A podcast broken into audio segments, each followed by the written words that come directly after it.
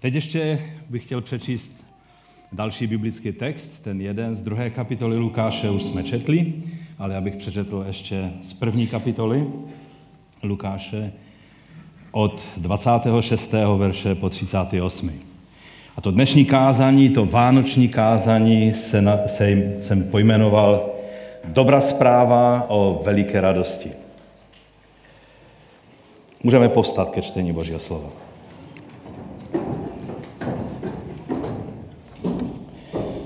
Když byla Alžběta v šestém měsíci, poslal Bůh anděla Gabriela do galilejského města jménem Nazaret.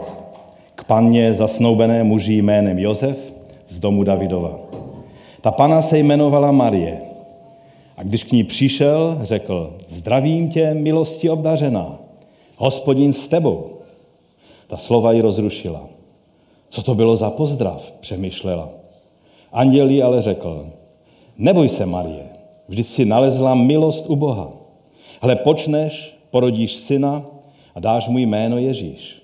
Bude veliký, bude nazývan synem nejvyššího a hospodin, náš Bůh, mu dá trůn jeho otce Davida.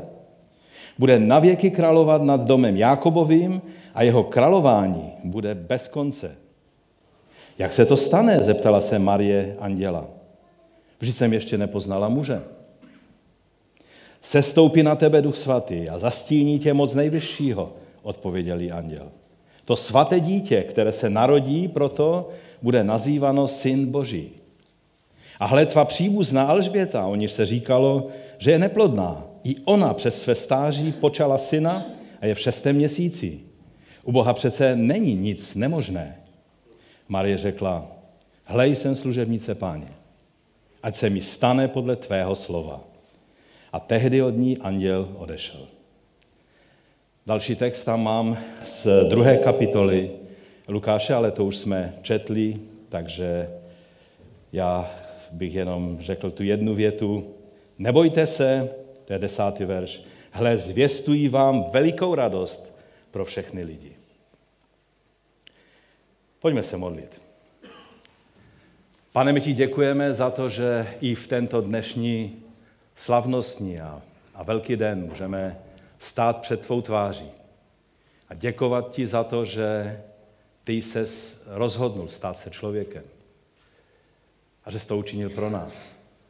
My ti za to děkujeme a prosím tě, Otče, požehnej svému slovu v našich srdcích teď. Ať je živé, ať nás promění, ať způsobí to, k čemu je posíláš. O to tě, Otče, prosím ve jménu našeho Pána Ježíše Krista. Amen. Amen. Můžete se posadit? Všimli jste si z těch dvou biblických textů a také z, množ, z mnohých dalších, které bychom mohli tady číst a které jste možná četli doma, eh, jak natřené, radostné, tu natřenou radostnou slavnostnost, eh, která v tom vánočním příběhu je.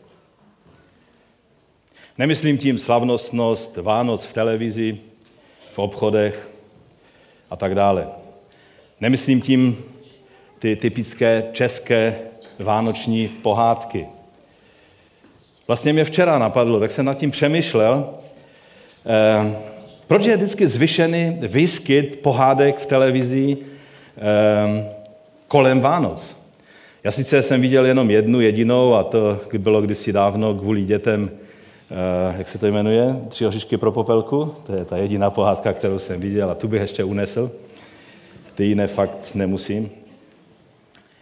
A, a tak mě napadlo, že to nějak vyjadřuje ono obecné české povědomí, že prostě vánoční příběh je taková hezká pohádka. A my víme, že to není pohádka, že? Ale ten nejdůležitější a nejvelkolepější příběh všech dob. A je pravdivý. Je to literatura faktu. A tu miluji. A naším úkolem, tvým i mým, je to českému člověku pěkně jednomu po druhém vysvětlit. To, co mě každý rok tak neskutečně fascinuje a udívuje, je ten skutečný vánoční příběh v Evangeliu. Jak vznešeně, nádherně, radostně ten příběh vyznívá. Jak silně působí. S čím vším souvisí. Doslova se toho nemohu dost nabařit. Ale jedna věc mi dělá u toho všeho starost.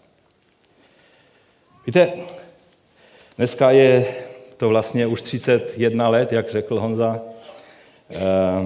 co vám z tohoto místa, myslím tím z pozice pastora, tady z tohoto přímo fyzického místa, tak je to nějakých přes 20 let, eh, jsem vám kázal Krista.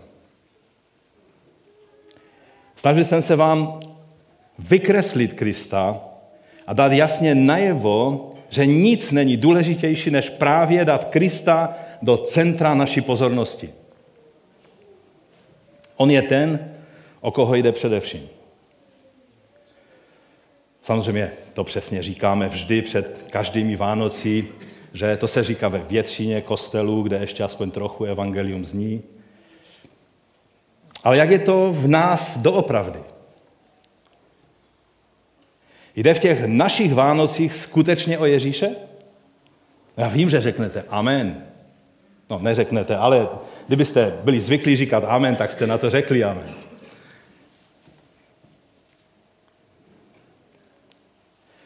Slavnostnost vánočního příběhu totiž je dána tím, o koho se jedná. O koho se nám jedná. Na koho myslíme především o Vánocích.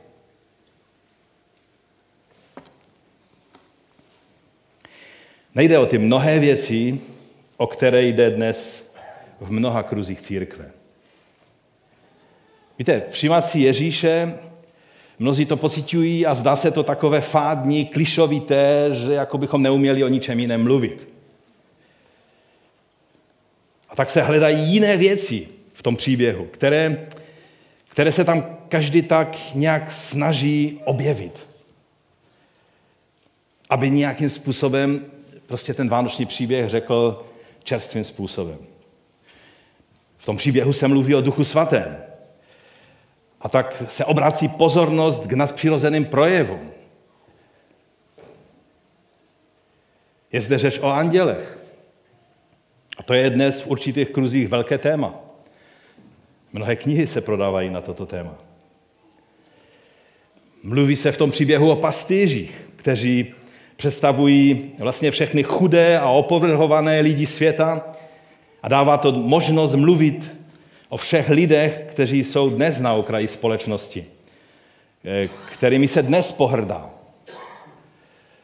Saša Fleck v té své parabiblii eh, použil jakoby takový příměr, jak byli kdysi pastýři, tak on je, myslím, použil, eh, tam, myslím, mluví o popelářích, jestli si dobře vzpomínám, že? Že se chtěl dostat k tomu eh, společenskému postavení, které měli pastýři, ale myslím si, že já nevím, já třeba jako malý kluk jsem vždycky chtěl být popelářem. Já nevím, jak mnozí kluci si to přejí. Takhle se vozit na tom nakladáku. Ne, nechtěli jste to, kluci? Já jo. Pak jsem chtěl být taky letcem a prezidentem a vším možným, ale, ale taky popelářem. Ale pastýři, jimi se dokonce lidé štítili, protože Protože jako když pracujete se zvířatky, tak voníte nebo smrdíte jako zvířátka.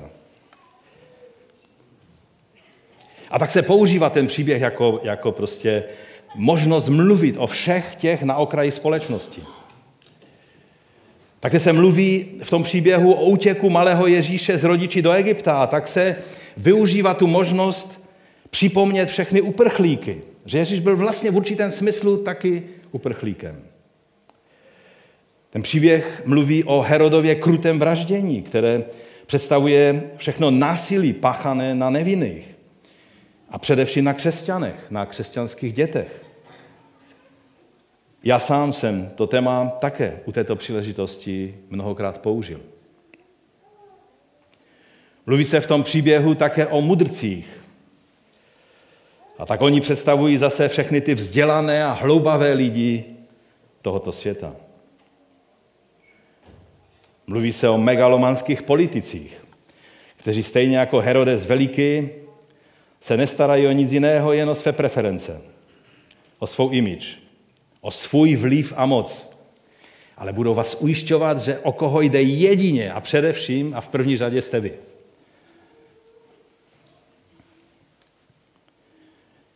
V tom příběhu se hodně mluví o Marii, paně. A to je v skutku fascinující osobnost. Já jsem měl několik kázání na, na téma Marie. Můžete si je najít. No ale o Vánocích také myslíme, řekl bych, častěji, než bychom si to přiznali, na svou, mou i tvou maličkost. Na to, abychom si Vánoce patřičně užili. Takhle? Doufujeme, že to bude fungovat. Prostě, abychom Vánoce prožili tak nějak procítěně, abychom my se v tom cítili dobře. Samozřejmě mluvíme, že se nám jedná hlavně o děti, ale, ale my si to taky rádi užijeme. Abychom mohli nasávat tu správnou atmosféru a měli vánoční pohodu. V mnoha zborech se těší, že o Vánocích mají vždycky na půlnoční a na těch různých eh, akcích více lidí, než je běžné. A tak se těší, že možná začíná probuzení. Musím vám tu iluzi vzít jenom prostým konstatováním, že naprosta většina lidí, která jde do kostelu o Vánocích, tam jde nasávat vánoční atmosféru, což velice často s Ježíšem nemá opravdu nic společného. Ale dobré, že aspoň takhle jdou, že?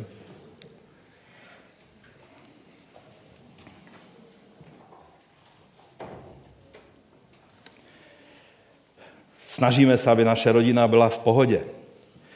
Abychom se zrovna o Vánocích nepohádali. Alespoň o těch Vánocích přece buďme na sebe hodní, ne? Si pamatuju, dodnes mě to mrzí, jak o jedných Vánocích jsem se pohádal s Aňou, s naší nejmladší dcerou, kvůli výzdobě, protože ona to s tou výzdobou doma vždycky tak trošku přeháněla a bylo to krásné a nádherné. A a já jsem měl jiné tehdy priority a tak jsem mi nějak okřikl, že už to stačí, že už by toho mohla nechat. A pohádali jsme se. A, a, a pak jsme seděli u večeře. No a musel jsem to nějak řešit.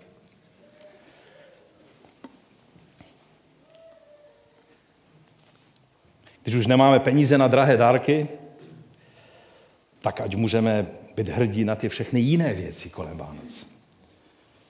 A přitom nejde o to, abychom promiňte mi to, udělali radost našim dětem. Abychom měli potěšení z jejich vystoupení, jakkoliv máme potěšení. Především babičky jsou z toho úplně na měko. Nejde o to dát vyniknout našim hudebníkům, jakkoliv skutečně vynikli.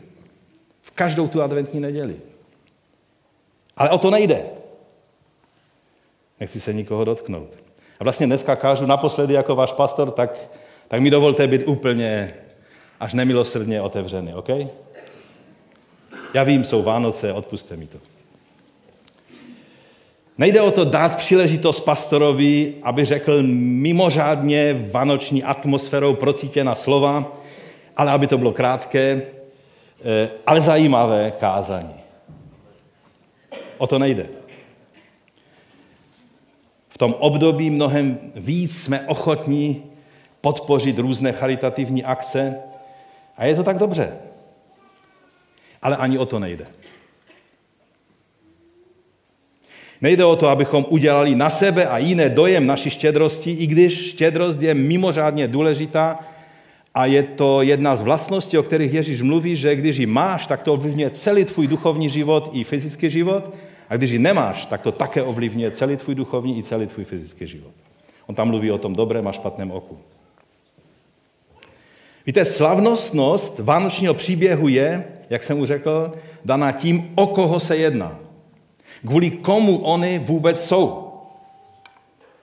Nejsi to ani ty, ani já, ani tvoje děti, ani náš zbor, jakkoliv je skvělý, ani mír a pohoda, ani hezké tradice, které já osobně rád dodržuju.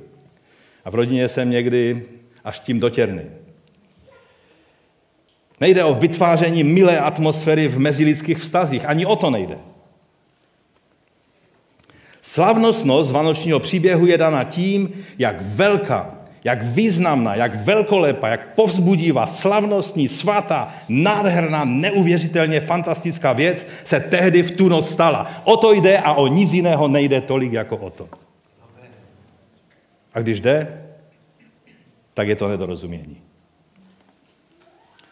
Narodil se Ješua, židovský chlapeček, ve starobylé rodině krále Davida. Jehož trůn byl už po staletí prázdný a na určitém náhradním postmakabejském židovském trůně seděl Herodes, který byl spíše parodí na božího služebníka a krále Izraele.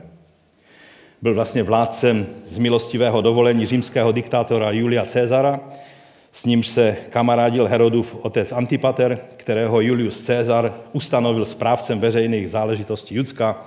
Byla to taková trafika pro něho. Postupně se Herodes stal docela významným králem a obrovským stavitelem v této části říše. Samozřejmě všechno se svolením Říma. A tak eh, přemýšlíme nad tím, jaký byl tehdy ten svět a jaký je teď. A to je můj první bod. Víte, svět z jedné strany se příliš nezměnil. A stále je stejně krutý, stejně prolhaný, stejně ponurý, pyšný a plný intrik a boje o moc, jak tomu bylo kdysi. Z druhé strany, v těch zemích a v těch obdobích, která byla prostoupena evangeliem Ježíše Krista, byl proměněn naprosto fenomenálně. A nemá s tím starým římským světem téměř nic společného. Víte, ten římský svět, ten Herodův svět, to lavírování členů Sanhedrinu a, a židovských elit, o tom bychom mohli mluvit hodně, hodně dlouho a to by fakt nebylo krátké kázání. Kdysi Řím měl velice jednoduchou politiku. Byl celkem velkorysý pro porobené národy, ale při vzpouře, ať už otroku nebo lidí z jiného národa, tak eh, nasledovala ta nejkrutější možná odplata. Aby to pořádně vyléčilo všechny jiné, kteří by zkoušeli také nějakou rebelii. Co znamenal onen známý pojem Pax Romanum, který se někdy cituje, čili římský mír. Dneska se více mluví o ruském míru než o římském míru, ale, ale myslím si, že znáte ten pojem. Byl oslavován jako Augustovo, božský Augustus, Augustovo evangelium, příchod míru a prosperity do celého římského světa. Už jsem kdysi citoval tady historika Aristide, Aristida, který psal o vzestupu říše tím, že se Augustus Cezar stal božským imperátorem. Ehm, dovolte, že to ještě jednou zacituju. Před vládou Římanů se na povrch dostávaly zmatky a, a vše se dělo jen díky slepé náhodě. Ale od tvého příchodu zmatky a vzpoury skončily. Všude se vrátil řád a každodenním, v každodenním životě i ve státě je jasné denní světlo. Města nyní září nádherou a krásou a celá země je obdělaná jako ráj. To, byl, to bylo evangelium, že máme císaře Augusta. Senát dokonce vydal dekret o císaři Augustovi a byl vydán vlastně několik let před Ježíšovým narozením.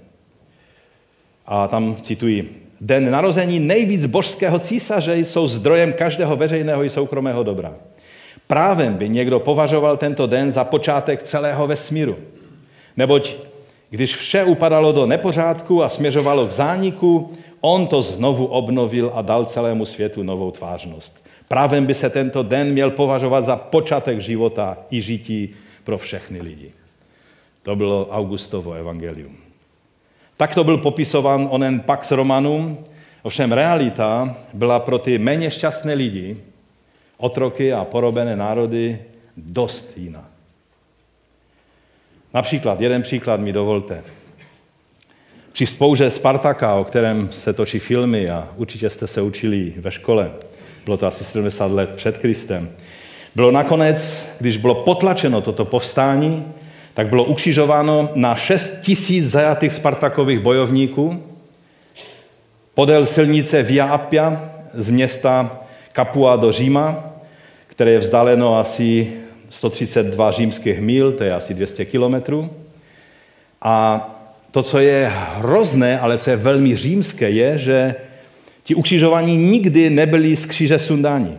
A tak zde bylo možno vidět množství křížů s těmi rozkladajícími se těly po dlouhá desetiletí jako vystraha potenciálním následovníkům. Když jste šli do Říma, tak jste viděli tyhle kříže. Nikdy nebyly sundány, po desetiletí. Když se v 70. roce vzbouřili Židé vůči Římu, kolem Jeruzaléma byl les křížů. Někdy až 500 lidí denně bylo, bylo ukřižováno. O tom jsem také už mnohokrát mluvil. Jeden z nejznámějších britských historiků dnešní doby, Tom Holland, mám tam někde jeho fotku, ve své průlomové knize Panství kříže, jak se formovala duše západu, eh, v tomto roce, pro vaši informaci, byla ta eh, kniha eh, vydána v českém překladu a, a tudíž si ji můžete pořídit, i když tu obalku má hodně jinou.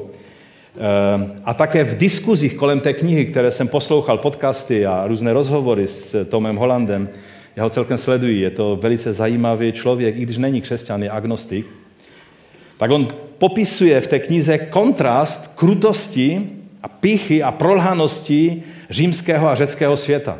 On říká, jako mladý člověk jsem byl fascinovan římským právem, prostě jejich kulturou, jejich mocí, sílou, řeckou kulturou a, a tím vším. A když to důkladně studoval, tak s hrůzou zjistil, jak krutý ten svět byl, který obdivoval. Jak byl šokovan tím, nelítost, tou nelítostností toho světa. Oproti tomu, co se pak z toho světa vlivem křesťanství stalo. A to je celá pointa té knihy. Že křesťanství, kdyby nebylo křesťanství, náš svět by byl od základu jiný. Jak to kontrastuje s tím, co přineslo křesťanství svým vlivem skromným, pokorným, ale naprosto bezprecedentním na všechny oblasti tehdejšího života. Tím se zabývá v té knize. Tom Holland tvrdí, že tento vliv byl zcela zásadní na to, co tak rádi nazýváme západními hodnotami a kterými některé říše na východ od nás hodně silně pohrdají. O Rusku mluvím, ano, máte pravdu.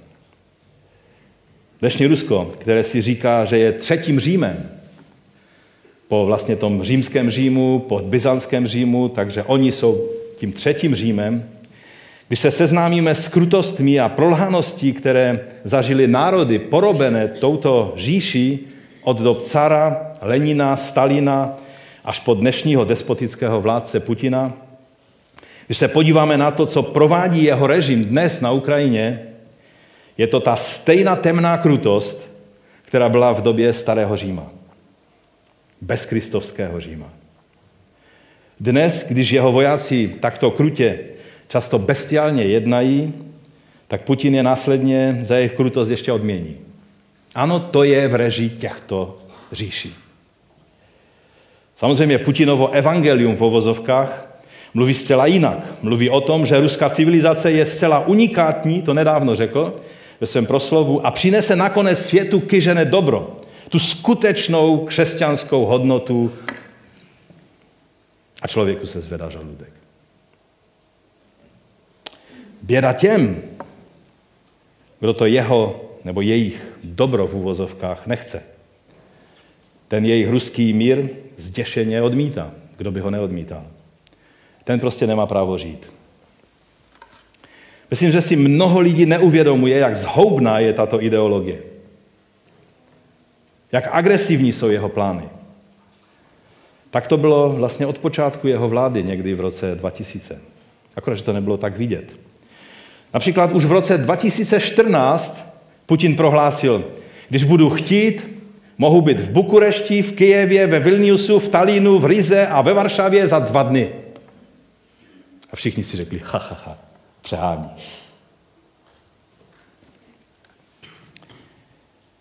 Při otevření největší evropské mešity, která je, co myslíte, kde? v Moskvě. Tak Putin řekl při té slavnosti, právem můžeme říci, že jsme právními následníky nejen Sovětského svazu a carské říše, moskevské, kijevské Rusy, ale i volžského Bulharska, Zlaté hordy, myslím mongolskou hordu, a kavkazských státních útvarů vytvořených ještě současníky proroka Mohameda. To řekl Putin, i když mu nikdo tomu nevěnoval pozornost. V televizním dokumentu z roku 2018, ještě dlouho před válkou, podle BBC Putin řekl, prohlásil, když se někdo rozhodne vymazat Rusko ze světa, máme legální právo na to odpovědět. Nikdo se nechystal vymazat Rusko ze světa. V Putinové hlavě ovšem ty plány už byly tehdy. Ano, bude to katastrofa pro lidstvo a pro celý svět. Ale jsem ruským občanem a hlavou státu. Na co potřebujeme svět, když na něm Rusko nebude? O čtyři roky později rozpoutal otevřený konflikt na Ukrajině a od té doby Západu opakovaně hrozí použitím jaderných zbraní. Cituji, pokud se někdo rozhodne zasáhnout do probíhajících událostí na Ukrajině zvenčí a vytvoří tím pro nás nepřijatelnou strategickou hrozbu, měl by vědět, že naše reakce bude rychle jako blesk. Máme na to nástroje. Nástroje, kterými se nikdo jiný nemůže chlubit. My se s nimi ale chlubit nebudeme. Použijeme je, pokud to bude potřeba. To prohlásil Putin. Velitel Doněcké domobrady, takový ten e, prostě zrádce, který tam se snažil takovou tu e, ruskou e, prostě stínovou vládu nebo, nebo režim nastolit, Aleksandrej Chodakovský, tak řekl, jsme země, která teď bojuje s celým západním světem. A nemáme prostředky na to, abychom porazili blok NATO konvenčními prostředky. Ale na to máme jaderné zbraně. Vyrobili jsme je speciálně pro takové situace. A proto existuje jen jedna možnost. Myslí tím použití jaderných zbraní. Víte, takový byl svět Julia Cezara, za Augusta, za Nera, který zavraždil půlku své rodiny, svět Heroda, který taky zavraždil půlku své rodiny, svoji milovanou manželku, kterou miloval i potom, co ji zavraždil. A mluvil o ní jako o nejmilovanější manželce. Tak ji zavraždil z toho důvodu, že ohrožovala jeho trůn. Že ona byla e, vlastně z té linie Hasmonejovců, čili pomakabejských dědiců trůnu. To byl svět Piláta, který měl svého mocného ochránce v Římě, Seana. Pak, když ho popravili, tak se Pilát třepal strachy a, a proto je jeho obraz v evangelích takhle takhle, jak je. Takový byl svět za Lenina, Stalina, Hitlera a dnes je svět Putina a spol. Je to stále ten týž boj o moc, o prestiž, o vytváření dojmu a získávání vlivu na tento svět. No a pak tady jsou Vánoce. Onen příběh, který nás ohromuje svou prostotou, skromností, pokorou, zranitelností, Bůh má na to, aby to slabé použil ke svému konečnému vítězství. Když byl Ježíš nejslabší a volal, bože můj, bože můj, proč mě opustil? Byl zbičován, prostě všechny tělesné tekutiny z něho vycházely na kříži. A Bůh tohle použil jako vítězství. Je to příběh svou pokorou, zranitelností, ale také zároveň tou zvláštní, velmi mocnou slavnostností, která vyplývá z jednoho jediného faktu, a to je prostě narození onoho malého chlapečka Ješuji v rodině XT generace krále Davida. Rodí se v Betlému, v té části domu, kde bylo drženo zvířectvo, ale to nebyl chlév, to, to je špatně. Tam to byla kuchyň, to byla kuchyň, kde se připravovalo jídlo, to, to bylo místo, kde se drželo eh, zvířátka, eh, aby byla pěkně blízko, tam se je krmilo. Jo, takže to byl takový ten, ten prostor, kde se žilo a nahoře byla světnice, obyvák a ložnice. Jo, čili takhle to bylo. Takže pro něho nebylo místo v obyváku, ale v kuchyni a v těch přípravnách různých pro zvířátka.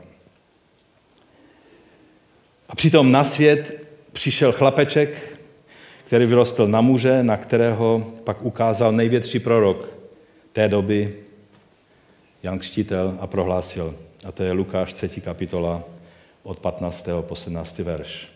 Jistě já vás křtím vodou, ale přichází někdo silnější než já. Jemu nejsem hoden ani rozvázat řemínek sandalu. To byl největší prorok, který, který byl podle slov Ježíše. A on řekl, nejsem mu hoden ani rozvázat řemínek sandalu. On vás bude chtít duchem svatým a ohněm. Už drží v ruce lopatu, aby pročistil svůj mlad. Ten křest duchem svatým znamená vylítí ducha svatého na ty, kteří jsou na to otevření a křest ohněm neznamená nějaké tuplované pokštění duchem svatým, jak to mnozí dneska vyučují, ale znamená to křest soudu, kterým bude pokštěn celý svět. I každý, kdo odmítá a stojí v rebelii vůči Kristu. Takhle, takhle to Jan Kštítel myslel. Už drží v lopat, lopatu, aby pročistil svůj mlad. Pšenici zhromáždí do své obilnice, ale plevy spálí neuhasitelným ohněm. Už citovaný historik Tom Holland na konci svého dvoudílného podcastu eh, v těchto dnech, eh, můžete si to poslechnout o Ježíši, tak sumarizuje to, kým je Ježíš tak, že říká, že by se dalo, teď cituji, posledních 2000 let by se dalo, dějin by se dalo popsat jako snahu pochopit to, kým ve skutečnosti je Ježíš. Není to přesné? Ten skeptik prostě přišel na to, že 2000 let se dá popsat tím hledáním, kým vlastně ten Ježíš je. A ty a já my víme. Jsme požehnaní tím, že můžeme vědět protože jsme přijali evangelium. Samozřejmě šťouralové by mohli namítat, že Vánoce jsou pozůstatkem pohanského svatku slunovratu, ale víte, pravda je trošku jiná. Nejedná se o žádný synkretismus či snahu pokřesťanštit pohanský svátek. Bylo by to dost zvláštní v kontextu pronásledování třetího století, kdy každý křesťan nasazoval svoji hlavu na špalek za to, že nasleduje ukřižovaného Krista. Je to naprosto nepředstavitelné. To můžou mluvit jenom lidé, kteří teoretizují a hledají nějakou díru v té celé věci.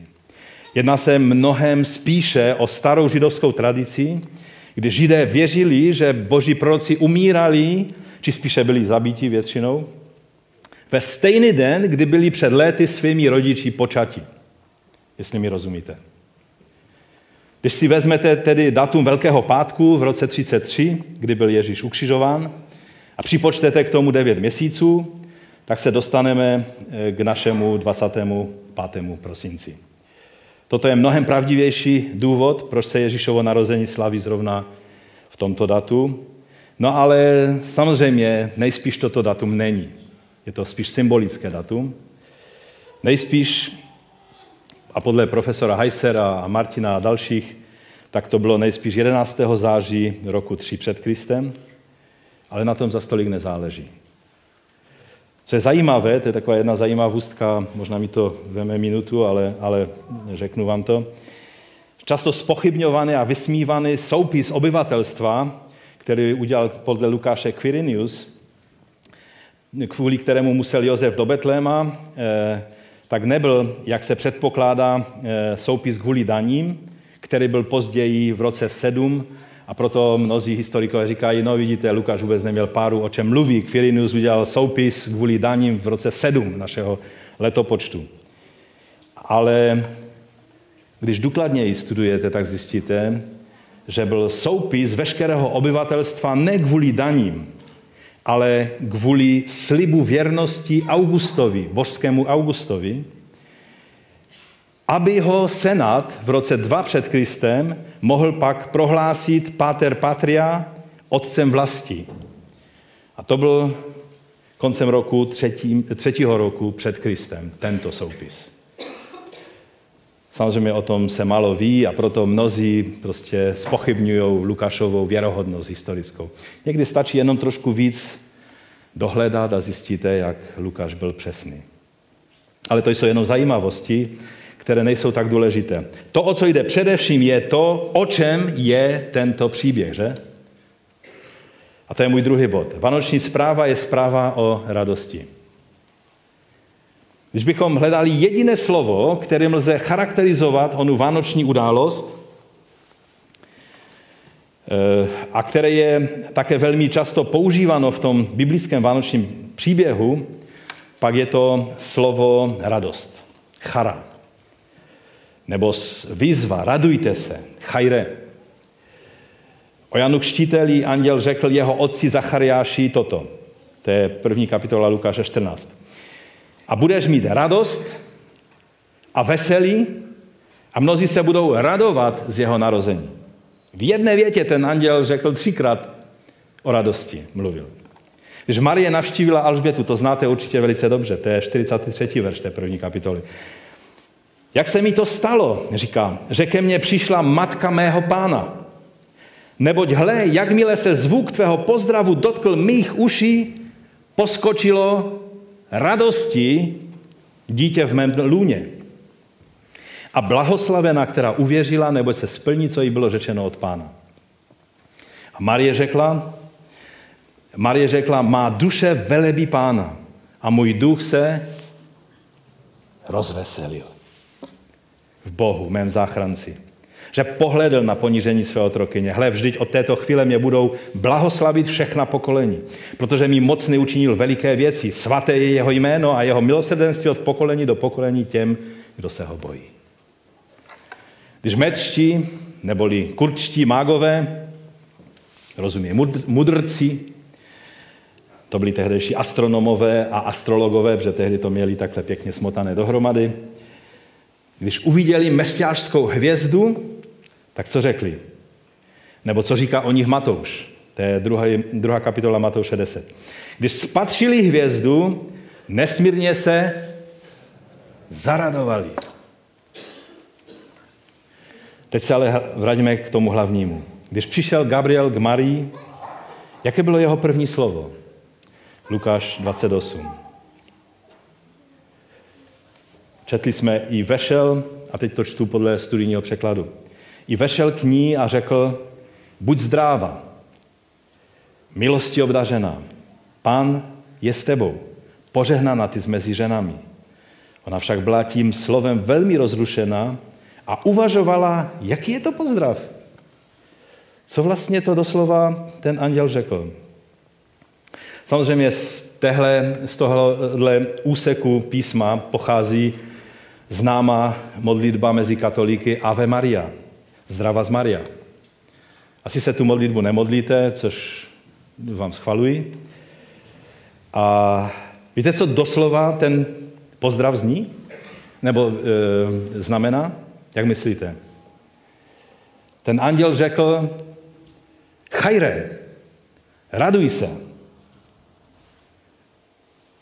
Samozřejmě znalci starého světa by řekli, že to byl běžný pozdrav v tehdejší řeckým mluvícím světě.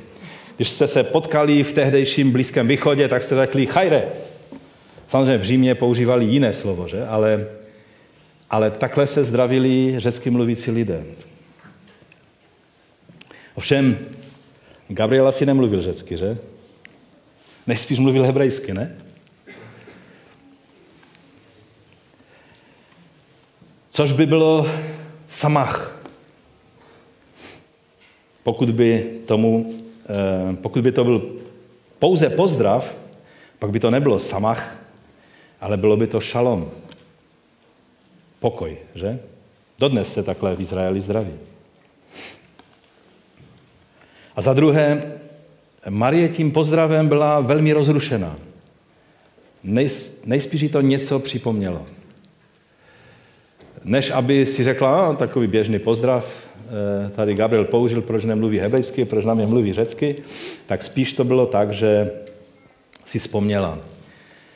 Protože tehdy lidé používali hodně řecký překlad eh, starého zákona z doby 200 let před Kristem. A v Septuagintě, jak se říká tomu překladu, tak to slovo chajre je použito na několika místech. Já vám přečtu tři příklady. Sofoniáš, třetí kapitola. Výskej, dcero Sionská. Hlahol Izraeli, raduj se a jásej celým srdcem, dcero Jeruzalémská. Hospodin odstranil rozsudek nad tebou, odvrátil tvého nepřítele. Král Izraele, hospodin je ve tvém středu, neboj se již zlého. V onen den řeknou Jeruzalému, neboj se Sione, tvé ruce, ať neochabnou. Hospodin, tvůj Bůh, je ve tvém středu, hrdina, který zachraňuje, rozjásá se nad tebou radostně, obnoví tě svou láskou, zaplesá nad tebou s výskáním. Lze ještě víc zdůraznit radost? Zachariáš 9.9. Velice jásej. Existuje ještě silnější nějaký, nějaké slovo? Velice jásej, dcero Sionská. Hlahol, cokoliv to znamená v češtině. Hudebníci, víte, co znamená hlaholit? Naučte se to, můžeme to zkusit na nový rok. Budeme hlaholit. Cero Jeruzalémská, hle přichází k tobě tvůj král. Je spravedlivý a vítězný. Pokorný jede na oslu, na hříběti, na osličí mladěti. Ještě Joel, druhá kapitola 21. Neboj se země, jasej a raduj se. Tady zase je to slovo chajre, eh, použito v řeckém překladu. Neboť hospodin vykonal velké věci. Co Marie řekla? Hospodin mi vykonal velké věci. Mluví o radosti. Ona pochopila ten pozdrav. Dále v souvislosti s příchodem Mesiáše mluví o radosti také na mnoha místech i další proroci. Například jenom u proroka Izajáše bychom mohli číst 12. kapitolu 6. verš. Jásej a výskej obyvatelko Siona, protože velikým je uprostřed tebe svatý Izraele. 44, 23 Izajáš. Výskejte nebesa, protože hospodin to učinil, hlaholte útroby země, ať propuknou v jásot hory i les, i všechny stromy v něm, je poezie, že? E, protože hospodin vykoupil Jákoba a na Izraeli zjeví svou slávu. Izajáš 49, 13. Vyskejte nebesa, jásej země, hory, propukněte v radostný křik, protože hospodin potěšil svůj lid a nad svými zkroušenými se slituje. Tady se o radosti mluví v každém druhém slovu. Všimli jste si? Izáš 52.7. Jak příhodné jsou na horách nohy toho, kdo přináší novinu, kdo zvěstuje pokoj, kdo přináší dobrou novinu, kdo zvěstuje záchranu a kdo říká Sionu, tvůj Bůh se ujal králování. Slyš, tví stražní pozvedli hlas, společně jásají. Vždyť tváří v tvář uvidí, jak se hospodin vrací na Sion. Věříš, se hospodin vrací na Sion. Propukněte společně v jásot. Jeruzalemské trosky. Jeruzalemské trosky. Propukněte v jásot. Nerozhybu vás. Protože hospodin potěšil svůj lid, vykoupil Jeruzalém. Hospodin obnažil svou svatou paří před očima všech národů a všechny končiny země uvidí záchranu našeho Boha. To jsou slova, na které Marie v té chvíli nejspíš myslela. Ona si uvědomila, že tato radost přichází na svět a ona toho bude nejenom svědkem, ale i božím vyvoleným nástrojem. Amen? A pak jako by celá nebesa propukla v jásot. A čteme o tom v tom nádherném příběhu a pastyři, který tady už Honza četl. To je Lukáš 2. kapitola. V téže krajině byli pastýři, kteří pobývali venku a v noci drželi hlídky nad svým stádem. A hle, postavil se k ním pánův anděl a pánova sláva je ozářila i zmocnil se jich veliký strach. Anděl jim řekl, nebojte se, i vy, kdybyste tam byli, tak byste pocitovali strach. Není to takové, viděl jsem anděla. Není to tak. Jednou v životě jsem měl ten prožitek a je to chvíle, kdy se vám mísí úžas nad strachem se strachem, kdy nevíte, co z té situace vzejde. Nebojte se, jim řekl anděl. Hle, zvěstuji vám dobrou zprávu o veliké radosti, to je můj titul, která bude pro všechen lid, že se vám dnes narodil záchránce, který je Kristus Pán, čili Mesiáš Pán v městě Davidově. Toto vám bude znamením, naleznete děťátko zavinuté do plenek, ležících v jeslích a náhle se s andělem, to je ta slavnostnost, objevilo množství nebeského vojska, chválícího Boha a říkajícího sláva na výsostech Bohu. My říkáme, někdy to si představíme, že oni to zpívali, protože to často se zpívá, ale on, tady je napsáno, že to říkali, jo, tak nevíme, jestli to jenom říkali nebo zpívali. Říkajícího sláva na výsostech Bohu a na zemi pokoj mezi lidmi Božího zalíbení. Je to vlastně řečeno řecky něco v tom smyslu, eh, doufám, že jste to tam postřehli, jakoby, že tam je použito slovo evangelizovat. Jo? Předávat evangelium, zvěstovat, oznamovat. Čili doslova by to bylo jako oznamují vám evangelium o mega radosti. Tam je použito slovo eh, charan megalen, čili radost mega. Prostě obrovská. Příchod narození Ježíše, Mesiáše Izraele, je tou nejslavnostnější eh, věcí, co tato země zažila. Jeho život, učení, smrt, vzkříšení, na nebe vstoupení je to největší událostí, kterou máme tu výsadu hlasat. Je to zpráva o mega radosti pro každého člověka, ať Žida či Řeka, nebo Ukrajince, nebo Roma, nebo Slováka, nebo každého člověka z každého národa. Proto ta slavnostnost, radost, milost a natření, jak u andělů, tak ji nalezáme u Marie, tak u Josefa, který se s tím musel vším srovnat a pochopit to všechno, aby, aby, aby tu radost mohl prožívat. U Alžběty, u Zachariáše, u pastyžů, u mudrci, u Simeona, uAny a u dalších. Protože do tohoto světa plného násilí a krutosti, prolhanosti a hříchu přišel zachránce Mesiáš a král. Narodil se malý chlapeček Ješua v Davidově rodině. A to mění vše. Proč? No, protože on je ten slíbený Immanuel. Bůh s námi, uprostřed nás, jeden z nás, ve kterém vidíme Boha, jaký je a co s námi zamýšlí. A to je mega dobrá zpráva. Ano? V Kristu vidíme to, co o Bohu těžce nějak chápeme z celého písma, z celých dějin, a tak si říkáme, jaký vlastně ten Bůh je.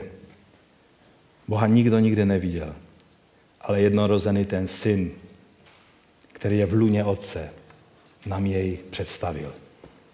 V Ježíši je představen Bůh, jaký je, jaké záměry má s námi. To je mega dobrá zpráva. Jeho království je úplně jiný příběh. Je to svět lásky, milosti, pravdy, smilování nad slabým a nemohoucím. Svět odpuštění hříšníkovi, který činí pokání. Svět jehož koncem bude život věčný v boží přítomnosti v tomto království má smysl tou nejlepší hudbou našeho krále chválit. Teprve až pochopíme, co jsou Vánoce, pak má smysl ho chválit. A proto to, co jsme tady dnes dělali, bylo úplně něco jiného, než když podobné věci hrajou v obchodáku. Je to tak? Doufám, že se mnou souhlasíte aspoň v tomto.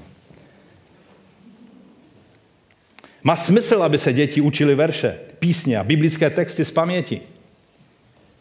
Má smysl, abychom se scházeli jako rodina a těšili se tou mega radosti, protože je co oslavovat. Má smysl naše charita, projevy lásky a smilování, aby i tam na Ukrajině poznali to, že my se radujeme z toho, že přišel Mesiáš a že myslíme i v té chvíli na ně. Má smysl kázat o Vánocích slavnostní kázání, i když nemusí být nutně krátké. Protože středobodem toho všeho je On. Pan pánu a král králu. Ta slavnostnost je z jeho důvodu. Amen. A proto povstaňme a, a chtěl bych, abychom společně zacitovali takové vyznání s apoštolem Petrem. Je to zapsáno v první listu Petra v první kapitole od 8. verše. Až jste ho neviděli, milujete ho. Až jste ho neviděli, milujete ho. Ačkoliv ho ani nyní nevidíte, věříte v něho. A jásaté nevýslovnou radostí, plnou slávy, docházející cíle své víry, záchrany duší. Amen? To je dobrá zpráva. To jsou Vánoce. Ať vás Bůh požehná a já bych se ještě krátce modlil. Pane, my ti děkujeme za to, že ty jsi středobodem, smyslem, významem i vším, co Vánoce znamenají. My ti za to děkujeme a chválíme tě. Dej nám to prožít v těchto dnech. Abychom neotočili líst a neřekli si, tak, Vánoce máme za sebou, pojďme se připravovat na Silvestra. Pomoz nám, pane, abychom co nejdéle rozjímali nad tím úžasným, velkolepým, eh, velkolepou událostí, která se stala tím, že ty jsi se rozhodnul stát se člověkem. My tě za to chválíme a vyvyšujeme. Amen. Amen. Pán vám žehnej. Veselé Vánoce.